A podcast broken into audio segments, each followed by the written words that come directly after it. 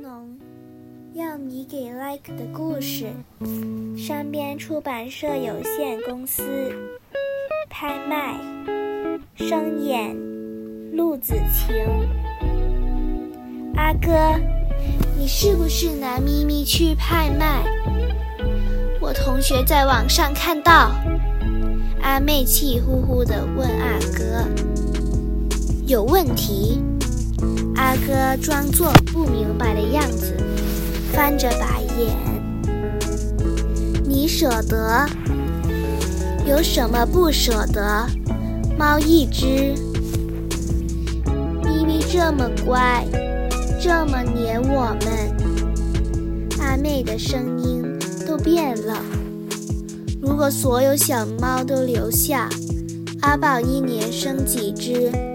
现在家里有几十只猫了。阿宝是第一次生崽，你隐心他们骨肉分离，他们很快就互相忘记。不要用人的思维带入猫。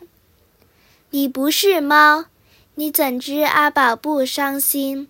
你怎知咪咪不想念我们？多只猫，猫粮、猫砂都是钱。小树怕长记，以后我负责给咪咪要用的钱，有时还要看兽医。你有好多钱，已经有人出价了。咪咪是我的阿宝生的，我有全画室。你好无情，你好残忍，我看错你，我鄙视你。没所谓，阿哥一副没所谓的样子。第三天，阿哥趁阿妹不在家，用猫笼把咪咪撞走，在约好的一家茶餐厅完成了交易。他把卖猫的钱。再加几千块，换了一部新手机。